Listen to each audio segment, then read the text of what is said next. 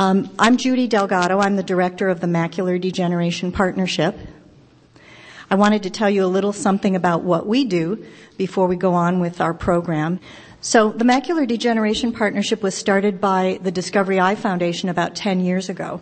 And what we do is raise awareness of this disease, help people who have it and their families to cope with it, give them information, links to resources. We go to Washington and advocate on your behalf for low vision, and we try to help with funding uh, research, as you heard earlier today. And the way we do this is our website, amd.org where we have just tons of information for you. We've got an email newsletter that's free. You can sign up on our website. Uh, we have what we call our warm line. It's a toll-free number. It's in your packet. And if you go to our exhibit out in the courtyard, you can take my card and it's on that too. You're welcome to call us with any questions that you have or if you need some help with something. And then of course we're available on email as well.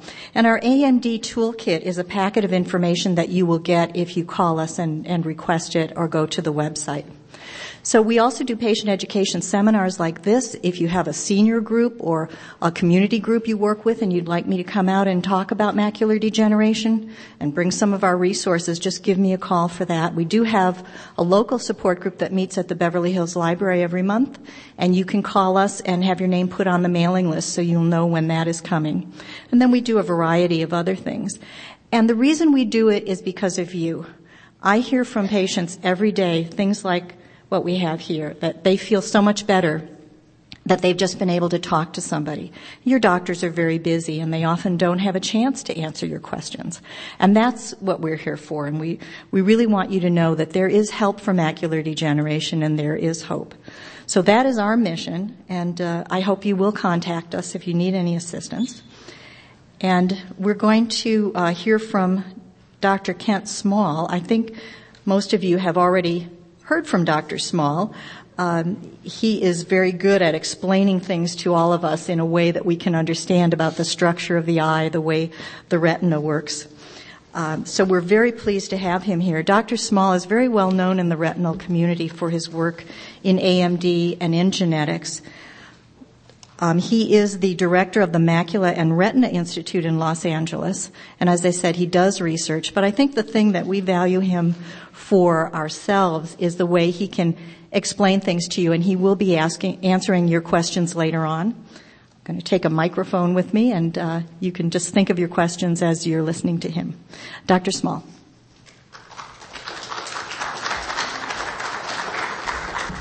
Thank you, Judy, and uh, I want to thank Tony and the foundation for inviting me for this opportunity to join you today and share with you um, uh, some of the issues about macular degeneration. First, uh, what is the macula? A lot of people get kind of confused about that. The, ma- the macula is a very specialized part of the retina. And the retina is like the film in the camera. Uh, the front part of the eye is used, oh, I'd like to notice I'm not using any slides from my speaking at uh, the Center for Partially Sighted and Braille Institute. They've kind of indoctrinated me to when there might be people that are visually impaired in the audience not to use slides. That way nobody feels like they're missing anything. Um, so anyway, the macula is a special part of the retina, and it's it's this real thin, flimsy tissue in the back of the eye that the light focuses on. And the very center of the macula is the fovea, and that's where the 20/20 vision is. Now the fovea is only about a half a millimeter in size. And as you move away from the fovea, the sensitivity of the retina decreases. Why is this so important? Just even a little bit of disease right in the center of the macula can wreak havoc with the central vision. Which also brings up the issue, the macula only involves about the, the central five or six millimeters of the retina. The retina's entirety is about 25 millimeters across. So again, the macula is a very small part of the retina, but it's the most sensitive part. And in human beings, it's probably the most important part because that's our fine detailed vision, our reading vision, our driving vision, and most of the things that in Western civilization, most of the activities that we enjoy doing the most. So uh, the macula is very important for independence and living. So the macula, macular degeneration is obviously a disease where the macula slowly, well, generally slowly deteriorates. Now I would like to point out there are other diseases that affect the macula. They all cause the same type of symptoms. And some of them are completely curable and treatable, such as a macular pucker, which is a wrinkle in the macula. We can surgically go in and, and peel this pucker and the scar tissue off the macula and get visual acuity improvement. Or macular hole, which we can treat with a gas bubble in the eye and again get significant improvement in vision. So there, I bring this up because occasionally I see somebody who's walking around with a macular hole who thinks they have macular degeneration and nothing can be done. And occasionally we find people who think they have macular degeneration. They have a macular hole. We operate and uh, bring back their independence. So the sort of symptoms and one notices in their daily living with any macular disease, but especially macular degeneration, usually is first and foremost uh, uh, some central blurring in the vision where there'll be some small blind spots or like little smudge spots right in the center of the vision. And if you look just a little off center, you can pick up what you're trying to see. But if you look right at it, it disappears or becomes smudged or blurred. This is also sometimes associated with some distortion in the vision. Things that should be nice and straight, like door jambs, buildings, etc., suddenly start to have a little wave or curve in them.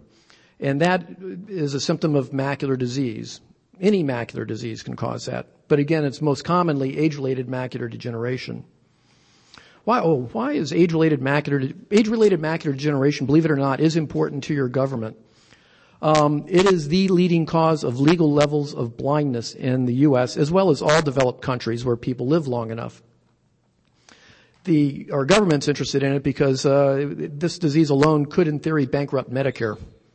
So they, they have a vested interest, although they're not doing it as much as we'd like. But nevertheless, they are aware of this, and there is some energy going into this. The um, the risk factors of macular degeneration, and Jill after me will get into this in more detail, but I'm going to just go through it fairly quickly. Number one is, of course, age. That's why it's called age-related macular degeneration. Um, probably number two is smoking, as far as environmental risks, and one of the few that you can control. Smoking increases your risk by 40 times, or 400 percent. Smoking is terrible for the macula. And, you know, basically when you go through the risk factors in my list of do's and don'ts in the, in your handout, I sound more like a cardiologist at the end of the day, and you'll see why. And number one is stop smoking. Um, it just increases your risk hugely for, for really bad visual outcomes. Number three would be genetics. And there are, depending on who you read, up to seven, seven different genes now involved in age-related macular degeneration. This is obviously one of the risk factors you cannot control. You cannot pick your parents. Um, although that reminds me of a, of a, of a good joke. As a geneticist, um, um, we uh, we're always uh, putting together these pedigrees and families, and we can tell if somebody is somebody's father or not in a lot of our genetic studies. We don't mention it to the patient, but we can tell in the lab. And uh, it's one of those things that um, there's some dispute sometimes about who the father is. And so one of the jokes in the lab is um, um, maternity, who your mother is, is a matter of fact. Paternity is a matter of opinion. And it is, there's some issues with this. Um, there are genetic tests that are currently available in CLIA certified labs that are commercially available now insurances are not paying for them, and the, the cheapest one I found, they'll charge you about $750. But it is available if you want to do that. It'd probably be more important for your children of, of an affected person than it is for the actual affected person to know. And then um, uh, another, we call it uh, a high body mass index. I, I, hesitate to call it obesity as a risk factor because there was a doctor who got sued for calling his patient obese in a medical record. Um, so we'll just call it high body mass index. But again, I sound like a cardiologist, don't I? Also controlling your cholesterol. Patients on statin drugs that bring cholesterol down have been shown to have a beneficial effect on macular degeneration. So again, I sound like your cardiologist. So I, I make a lot of friends with my cardiologist co- colleagues. Um, we talk about macular degeneration in two basic clinical forms, dry and wet. Now this has nothing to do with how your eye feels. If your eye feels dry or wet, that's a tear film issue, a corneal issue, an eyelid issue. It's something else, but it's not macula. The macula has no feeling at all. It has no pain. It has no sensation, no cold. And all it does is affect vision. So if you got other weepy, teary, itchy eye problems, it's not macular degeneration, it's something else. But nevertheless, the terminology we use to describe the clinical manifestations of macular degeneration are wet and dry. Wet means there's a leaky blood vessel, and when we look into the back of the eye, we see blood and fluid and stuff leaking out, and that's why we call it wet. It's purely a clinical descriptor for the clinician. Dry means we don't see that. And that, that's about as simple as, as the descriptors go. However, the two different manifestations of the disease have uh, some significant issues. Dry macular degeneration, which is the more common, 85% of people have dry. It is progressive, but it's very, very slowly progressive in general. Uh, one study from about 15 years ago said basically from the date of diagnosis to the date of six lines of vision loss on the eye chart, and six lines, you know how each line is a little bigger? Well, if you go up six lines, it would take you nine years to lose vision up to six lines. And that's on average, if it stays dry. Now the problem is 15% of people, almost everybody starts off dry. 15% of people with dry turn wet. And wet is, is uh, by and way the, the, the major cause of uh, severe visual impairment in, in macular degeneration. Dry usually, usually causes mild impairment, although if it exists long enough, 10, 20 years, it can cause severe vision loss as well. But when it turns wet, basically the dry macular degeneration has weakened this one area under the retina that then allows these blood vessels underneath to pop through and grow up under the retina and leak and bleed. Now, um, in, in my handout and out in the, on the AMD.org desk, there's all these Amsler grids. They look like little pieces of graph paper. And this piece of graph paper, people, one of my first things on my list to do is check your Amsler grid daily, one eye at a time. This Amsler grid is basically to detect early the onset of wet macular degeneration. If it stays dry, the dry will be so slowly progressive you will not notice change on the Amsler grid. If it turns wet, wet can happen pretty suddenly. Leakage and bleeding in the macula, that can happen over a matter of a few days, a few weeks. And typically, well, not enough, but it can be picked up on checking with this Amsler grid, one eye, again, one eye at a time. That's the key. Um, so any sudden change in the central vision, any sudden change on the Amsler grid, you need to get into your ophthalmologist and get a good examination to see if there's any evidence of the dry turning wet. Um, Yeah. The, um, the tests that we do for macular degeneration, when you go in to get, get evaluated, uh, first of all, you, you gotta have, you gotta get dilated. Um, occasionally I get a new patient that comes in who does not want to get their pupils dilated. And that's a little bit like going to an OBGYN doc and refusing to uncross your legs. Um, you, you gotta get your eyes dilated for us to get an adequate examination of the back of the eye. And it's a little obnoxious, but it's tolerable. So it's called a dilated fundus examination. The next test that we usually get, particularly if we're worried at all about the dry turning wet, is to get a test called a fluorescein angiogram. Now, initially that sounds like a scary term because angiogram, most people think of coronary angiogram, cerebral angiogram of the brain. Angiogram just means an image of blood vessels.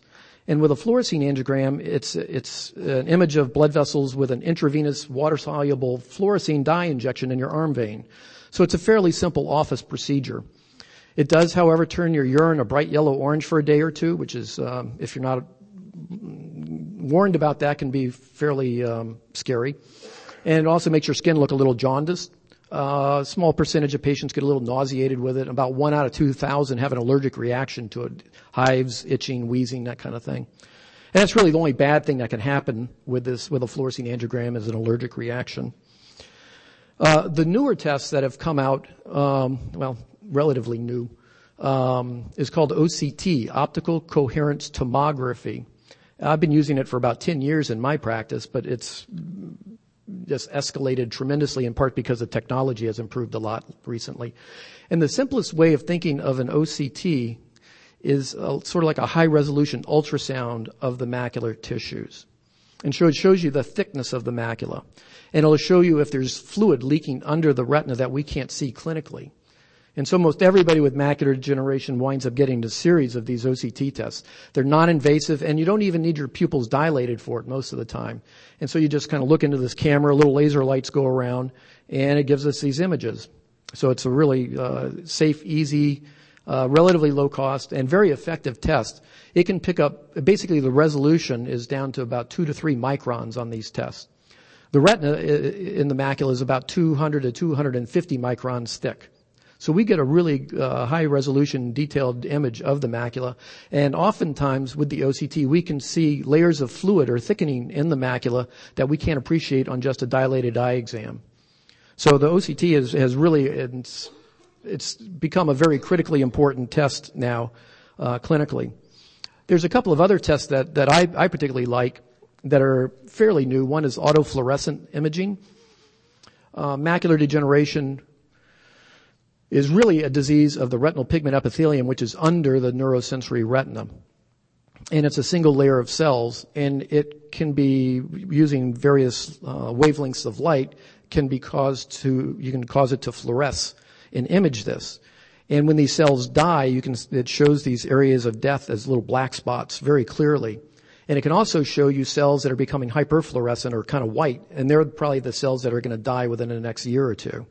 So it's a way also of predicting and looking at the progression of the macular degeneration. Another test I like for macular degeneration is called microperimetry.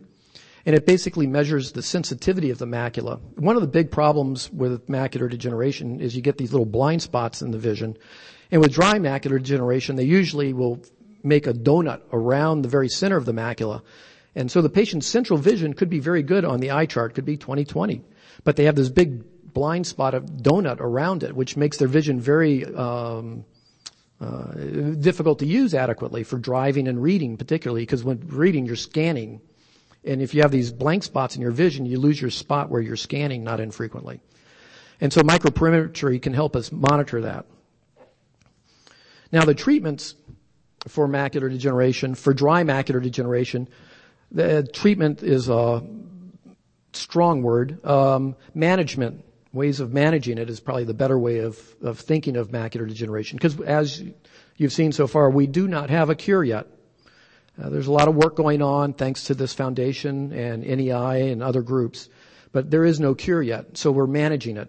And the best thing we know for dry macular degeneration are those things that I've listed in, in the handout, which is uh, the vitamins, which uh, Jill's going to go over a lot of this in more detail, but I think repetition is important. It's basically C, E, beta carotene, and zinc. New studies out now showing B6, B12, and folic acid. Um, and then uh, from some other studies, you know, eat spinach seven times a week, uh, fish twice a week, uh, DHA or, or um, fish oil capsules, and uh, baby aspirin every day. And those are the best things that we know to slow the progression. None of them stop it. None of them reverse it. But that's the best we know at the moment to slow it down. And just the vitamins alone from the original studies we know slows it down by 25%. So it's, it's really significant. You know, patients are take, I get this all the time. My patients come in, they've been taking the vitamins for, you know, six months or a year and they're getting kind of tired of it. And they're saying, oh, you know, I'm losing vision, it's not helping. I said, well, you don't know, your vision would be probably worse right now had you not been taking it. And it's hard for the individual to know that. But we do know from good studies from the NEI, National Eye Institute, that those vitamins alone slow it down by 25%. So it's worthwhile. Um, with wet macular degeneration, this is the new blood vessel growth in the macula that leaks and bleeds. Uh, we do have several uh, treatments for it. Again, none of them are a cure. And all of them are basically spin-offs. Yeah, all of them are basically spin-offs of cancer research. Um, new blood vessel growth, the original thinking with cancer research is if you can control the blood vessel growth to a tumor, you can control a tumor. And so most of the, we, we as ophthalmologists, as retina specialists have benefited from that and our patients have by taking what the cancer researchers have learned and have applied it to retina and ophthalmology and macular degeneration specifically. Back in the olden days, 10 years ago, all we had, yeah, Things have changed a lot in 10 years. Actually, things have changed a lot in the last five years. But 10 years ago, all we really had for wet macular degeneration was a hot laser to burn and cauterize the leaky blood vessels, which permanently made a scar in that area. And there was a higher recurrence rate and it caused a lot of scar tissue. A lot of people lost vision. Statistically, from studies, we knew they lost less vision than they would have had they not done anything. So it was at the time better than doing nothing. But that was the best we had, and it was miserable for everybody, for the patient, for the family, for, for the doctors. Uh, in 1999, a new treatment came out based on um, cancer research called photodynamic therapy. Uh, and with this, basically a, a, drug called Visudyne is infused in the arm vein. And it's a light sensitive drug. And as it starts to flow through the little leaky blood vessels in the back of the eye, you can activate that drug with one specific of, one specific wavelength of light, which is a laser. That's what a laser is. And so you, as this drug starts to circulate through the leaky blood vessels, you set them up at a laser and activate the drug. It's a cold, so we call it a cold laser because it doesn't burn anything, it doesn't destroy anything. All it does is activate the drug. The activated drug then binds to the, to the lining of the leaky blood vessels and damages them and closes them. That's the theory. By itself, it was better than doing nothing. People still lost vision with this. There were some inflammatory issues with it as well. So that was the state of the art in 1999.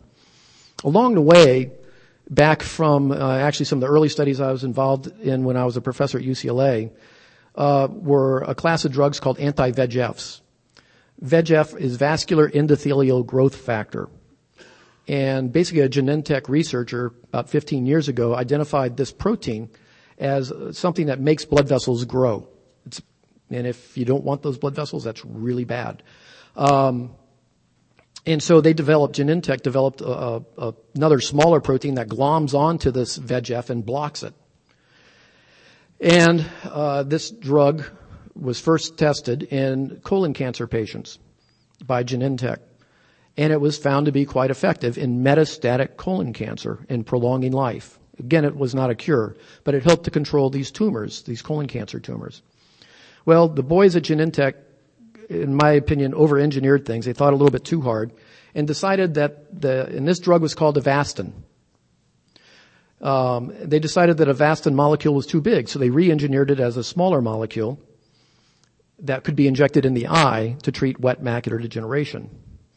Well, as, and that drug is called Lucentis. Well, as Lucentis was being researched, a colleague and friend of mine at University of Miami started injecting Avastin, the one that was used for colon cancer, into patients' eyes in 2005, and he presented that at a meeting in Montreal.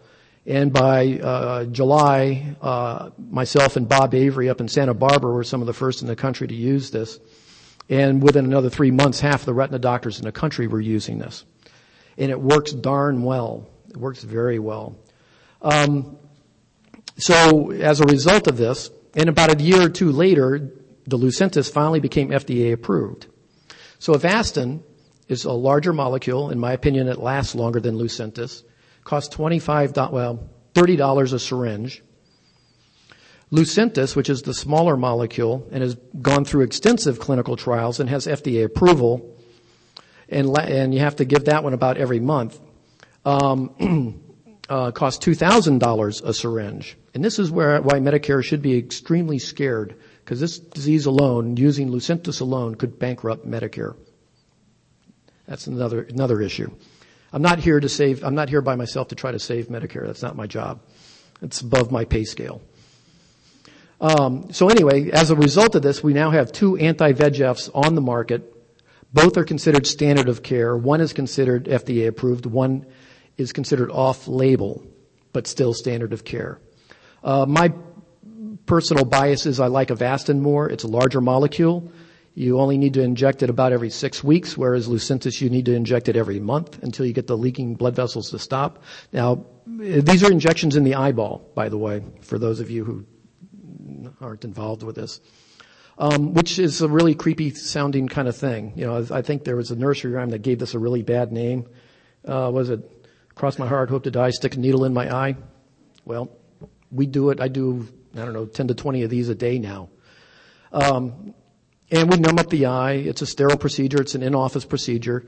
I tell my patients it takes about five minutes. Four minutes and 58 seconds is prep. And it, it usually doesn't hurt. Sometimes there's a little pressure and a little aching and sometimes a little headachy thing going on for about five or ten minutes afterwards. And it feels a little scratchy and irritated for the rest of the day. And usually by the next day it feels, feels okay. And this is the standard of care now is these anti-VEGFs. Um, and they're relatively safe. The biggest risk to these injections is infection. In my hands, it's one out of 10,000. Uh, so you're more likely to get killed in an auto accident driving to my office than you are to get an infection in your eye from the injection. So it's a relatively safe uh, treatment and is is very effective, except for the fact that it doesn't last long enough, and that's why you have to keep coming back in. You got the the drug only lasts in the eye for a week or two at most, and so you got to keep coming back and keep getting checked and keep getting all these tests done. Because statistically, we know if you get the leakage and bleeding to stop, it will come back again. Just a matter of when. And you want to catch it early so you can hop back on and get the injections going. One of the ways that I've found to help decrease the, the need for such frequent injections is by combining the photodynamic therapy with the anti-VEGFs. And by my data, basically, a patient comes in, gets an injection, I see him back in six weeks. There's an 80% chance they'll need another injection because the leakage and bleeding will not have stopped yet. If you have the combination therapy, we decrease that down to about 40 to 50%. Now, the other thing is, particularly with patients with a new leaky blood vessel for the first time, which we call treatment naive, never before been treated, uh, 80% of those patients get a significant improvement in vision with these injections. And really, uh, these anti-VEGF treatments were really the first time we saw our retina patients getting improvement in vision. Generally speaking, retina doctors are kind of like a neurosurgeon. You know, we have the high risk problems, the bad outcomes, the bad visions, you know, chronic diseases which nobody else can or wants to treat. That is how retina has always been perceived in the past. Ever since these anti-VEGFs came out, these anti-VEGF injections came out, we are now actually making patients' visions better, and that's really exciting for us. Um, there's, um, oh, one of the other things I wanted, well, we'll get into that later. The, um, now there's a lot of research going on, which will be uh, talked about some this afternoon. Uh, some of the drugs that are being researched are uh, against VEGF. There are some other targets. Um, there's a new drug called infliximab that goes after tumor necrosis factor alpha. It's on the market, again off label. I've tried it some with some res- positive results. And there's another drug that's been on the market for a long time uh, that I'm uh, trying occasionally called methotrexate, which also works through a different pathway. And these are all again injected in the eye. But there are some other drugs in the pipeline. There's one that's even an eye drop, which would be kind of nice so we would have to get away from these injections so much. So as we are waiting for all this research that's going on to come, as you know, the FDA is a very cumbersome, slow, bureaucratic governmental agency, which I'm sure is only going to get better. Um, you know, the, the FDA, yeah, the, yeah, we doctors have kind of a love-hate relationship with the FDA. Um, you know, the FDA sees themselves as the protectors of the American people. And they, the, they have one shining, glowing moment in history where they were right. And that was they kept thalidomide out of the U.S. If thalidomide, if you remember back in the 50s and 60s, was used as an anti-nausea medicine for pregnancy. And they were using it a lot in England, and a lot of babies were born with one arm and one leg and missing appendages and things. And so thalidomide never got to the U.S. because the FDA was so slow and bureaucratic uh, and blocked it. And so they still point to that today as their big victory.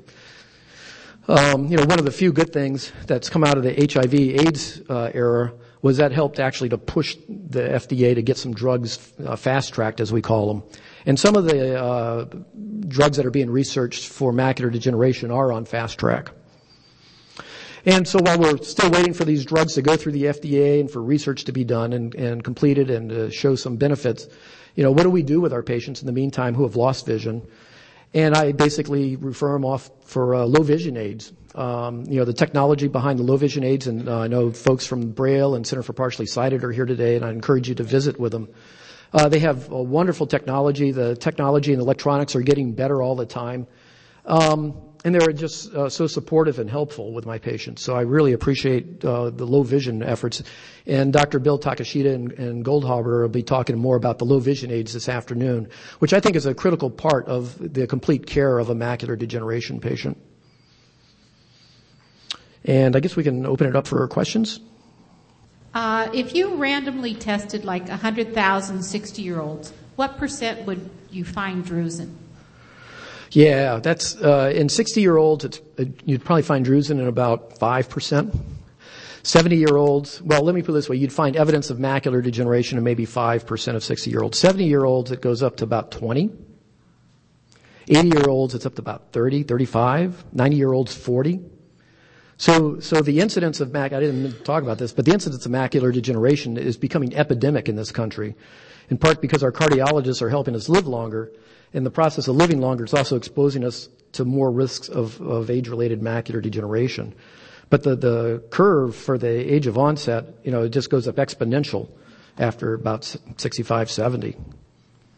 What's the likelihood if you have dry AMD, if you've had it for an incredibly long time, let's say about 10 years, 15 years, what's the likelihood of that turning into the wet kind? Um, overall, overall the, the, the, the simple answer is 15% if somebody truly, if somebody has dry age-related macular degeneration that is fairly severe and has involved the central macula to the point that the vision's, you know, quite impaired at this point, my impression is, is that those folks actually have a lower risk of developing wet. Because once the central macula is gone, um, it seems like the stimulus for developing these new blood vessels seems to be lowered. I'm an optometrist. In my office, I give out a, a macular degeneration brochure, uh, the Amsler grid, and a packet of uh, vitamins. This is the first time I'm hearing that I cannot have my patient detect their changes for a dry AMD. What's your suggestion for me? Well, well, this is the first time you've heard that you're. That I cannot have my patient detect their changes for the dry AMD. Oh, the Amsler grid's only sensitive to 15%. The Amsler grid is actually a lousy way of detecting macular degeneration, but it's the best we have at the moment. There is, um, there's a very good researcher in Tel Aviv, uh, Dr. Loewenstein, who's developed um, a couple of devices that some people have in their office now for detecting. It's sort of like a computerized Amsler grid, and it's supposed to be more like 75% sensitive. Um, and she's in the process of developing a, a device for folks to use at home. But yeah, the Amsler grid in general is a fairly, it's a, it's a fairly insensitive way of detecting macular degeneration, in my opinion, and, and as shown by research. I think, the, to be honest with you, I think one of the real values of the Amsler grid is just to have a patient cover one eye and the other eye every day.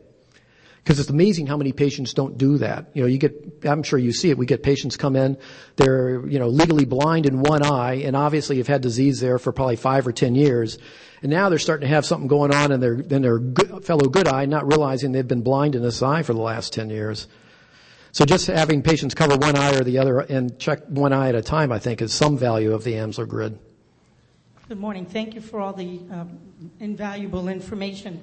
I'm diabetic and I get an annual diabetic retinopathy test. Is there a higher incidence of people with diabetes having macular degeneration? Um, Generally, no is the short answer. The longer answer is uh, folks with diabetic retinopathy. Well, let's back up for the audience. Um, diabetes mellitus causes high blood sugar. High blood sugar damages blood vessels throughout the body. The retina is one of the few places that we can see directly blood vessels in the human body. And so we see this damage going on. And diabetics can get damage of the blood vessels in the macula which causes diabetic macular edema or swelling in the macula, which causes a lot of the same symptoms as age-related macular degeneration. So I, I bring this up because there's a, a, a, lot of diabetics think they have macular degeneration. They don't. They have diabetic macular edema, which is which is there's some treatments for it that can be helpful. Um, the actual incidence of a diabetic getting age-related macular degeneration is a little bit lower than the average population. And at one time, there was a clinical gestalt that the that diabetes may have actually been protective for macular degeneration. But the problem with the diabetics is you, you got to get that macula checked every year or more often depending on how bad the diabetes is in order to make sure you're not getting diabetic macular edema. I think we have time for two or three more questions. Hi. Um, I'd like to know, I have been tested uh, genetically about I don't know, about 10 years ago. and I did not have the gene for macular degeneration. I have now recently been diagnosed with it. I, I have a feeling that I have had it for a while. I've had the grid, the wavy lines, you have a halo, um, that kind of thing. And I wanted to know if, if the gene was negative, how is it that a person could get it so soon after that? Um, that's a that's a really good question, and we probably ought to talk some separately afterwards, um, because ten years ago there were no genes known for age-related macular degeneration, none. The first gene identified was complement factor H, and that was in 2004. I think the publication came out in 05 though. Um, and that was, and it's not really a one for one gene relationship. It's a risk factor. It just, having this polymorphism, this change in the DNA increases your risk by a certain percentage. It's not like if you have this polymorphism, you are doomed to get the disease. It just increases your risk. And that's true for all of these genetic tests that have, that we have now for, or these different genes that are involved in macular degeneration. They can't be really viewed as a, as a one for one quid pro quo kind of deal. They're, they're just risk factors. Same as smoking. Um, although genetics, you know, we've learned through the genetic, genetics research in the last four or five years that uh, genetics plays a much stronger role than we had previously assumed. Matter of fact, from basically the genetic research that's gone on, my view of macular degeneration now is a chronic inflammatory disorder of the macula with a genetic basis. Because basically almost all the genes involved in this disease are involved in inflammatory pathways in the body, primarily complement factors. Um, and there's some drugs that have been now in research that are designed with that specific target in mind. So we, we should talk some, because I'm eh, curious to know who told you there was a test 10 years ago and who did it. Well, maybe it wasn't 10 years ago. I may have been wrong on that. Maybe it was 2004, and I will say. Really? Okay, okay. Very reputable, though. Is the effectiveness of these new eye injections dependent on how advanced the macular degeneration is? From the patient's perspective, absolutely yes. These injections, all these injections do is stop new blood vessel growth and bleeding. For patients that come in and who've already had an extensive amount of scar tissue from previous bleeding or from previous hot laser, these injections don't help that at all. And so any vision that is lost from the scar tissue, any vision that is lost from previous laser, these injections will not get that back. If some of the, if vision is lost because of fluid under the macula, because of the leaky blood vessels, that's what we can get back. And so I, I'm fairly aggressive with this. If I see somebody with an old scar that's been there for 10 years and they've started bleeding again off, and it's usually off to the side of the scar, I, I think you should inject them because you're limiting the size of the scotoma, of the blind spot. And a lot of my patients, uh, back particularly when these injections first came out, I mean, a lot of my patients had had long time pre-existing disease with a lot of fluid there and a lot of scar tissue. And yeah, we took them from count fingers at two feet to 2400. What they would really describe is that they felt like their peripheral vision, their side vision improved because it basically shrunk the blind spot in the center. But yeah, these shots, nor any other treatment that's on the, in the pipeline at the moment, will get rid of that scar tissue. In my opinion, the, the future for the cure is and probably going to be in stem cells in dry macular degeneration and in wet, because basically, particularly in dry, yeah, there's loss of tissue. You need tissue replaced if you want to get any kind of return of vision. My question is, could you clarify, please, if you do in fact have the gene, but it's not a quid pro quo for MD, is it a predisposition? I mean, does it have that effect? Yes, absolutely. But it, it's um, just want to correct kind of the phraseology. It's not the gene. It's like seven, and depending on who you read, ten. You know, it's a whole slew of these genes that impart risk. And yeah, the real value, probably the real value, if you wanted to go out and get genetically tested right now for $750, um, is really the children of the affected patients to, to get an assessment of what their risk is down the road. You mentioned that uh, drugs that bring cholesterol levels down can be helpful. Is it the drug or is it having lower cholesterol? That's a good question. We don't know. But statin drugs, you know, there, there was a big study at, at NIH, uh, at the National Eye Institute called AREDS, Age-Related Eye Disease Study, and I think I, some of this is in my handout. Uh, and it was a well-done study that you paid for. This was a tax dollar funded, taxpayer dollar funded kind of research. Uh, it's like 6,000 people that they've, they've followed now for, I guess, about 15, 15 or more years. And the major purpose of that study was to determine if these, if vitamins, CE, beta carotene, and zinc, decrease the progression of macular degeneration. Well, along the way, they collected a lot of other data and information on these 6,000 people. And so basically a lot of the data is, is, is Anne Coleman in the audience? A lot of good. A lot of the, She's going to be here later talking about glaucoma, and she's an epidemiologist. A lot of epidemiology is very soft science. I'm a molecular geneticist. I, am you know, I want to look at DNA sequence. I'm a very hard science kind of guy. Epidemiology is very soft. It shows associations. It doesn't show cause. So the best we know is that statin drugs have a positive influence on macular degeneration. So yeah, because the issue, part of the issue I mean, I occasionally get a patient that wants me to put them on a statin drug for this purpose. And if their cholesterol is normal, is it worth the risk of putting them on, because there are some side effects of these statin drugs. Is it worth the risk of putting them on a statin drug for some uh, unknown risk of what it, what your risk is with a normal, normal or normally low cholesterol level? So I usually, I basically tell them to go talk to their cardiologist about it. Here's an epidemiology question. Oh, oh I thought you were going to say you're an epidemiologist. No, I was going to. I'm a geneticist, actually. Uh, related to the question over there uh, earlier, if uh, drusen are diagnosed at, say, age 40 or below age 50, does that change the risk of progression to a wet MD or to the severity of the dry MD? Drusen under, drusen even in the 50s is very unusual. It's like 1%. It does happen. Yeah, it does happen. About but I'll tell you, most of the people that come into my office saying, "Oh, doctor found some drusen and told me to come see you," look back there and it isn't it isn't drusen. It's something else. And there are other diseases, particularly central serous chorioretinopathy, which is a transient macular disease, usually in the 30s, 40s, sometimes 50s, that causes some fluid in the macula for about a month, then it goes away. But when it goes away, it leaves all this little pigment stuff in the macula, which then as you get older, which, which usually doesn't cause a problem. But then as you get older, people look back there and go, oh, you got pigment and stuff. This is macular degeneration. When it's not, it's just an old footprint from, say, central serous.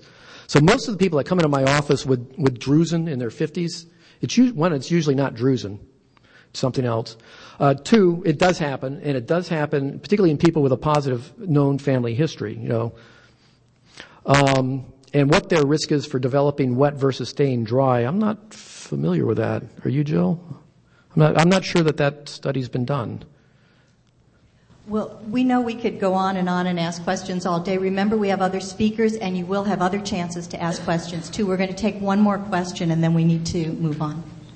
Do you know anything about um, protein that cleans off the rods and the cones? Because I understand that one of the problems with macular degeneration is all the uh, the dirt that develops on the rods and cones which makes it difficult uh, for see.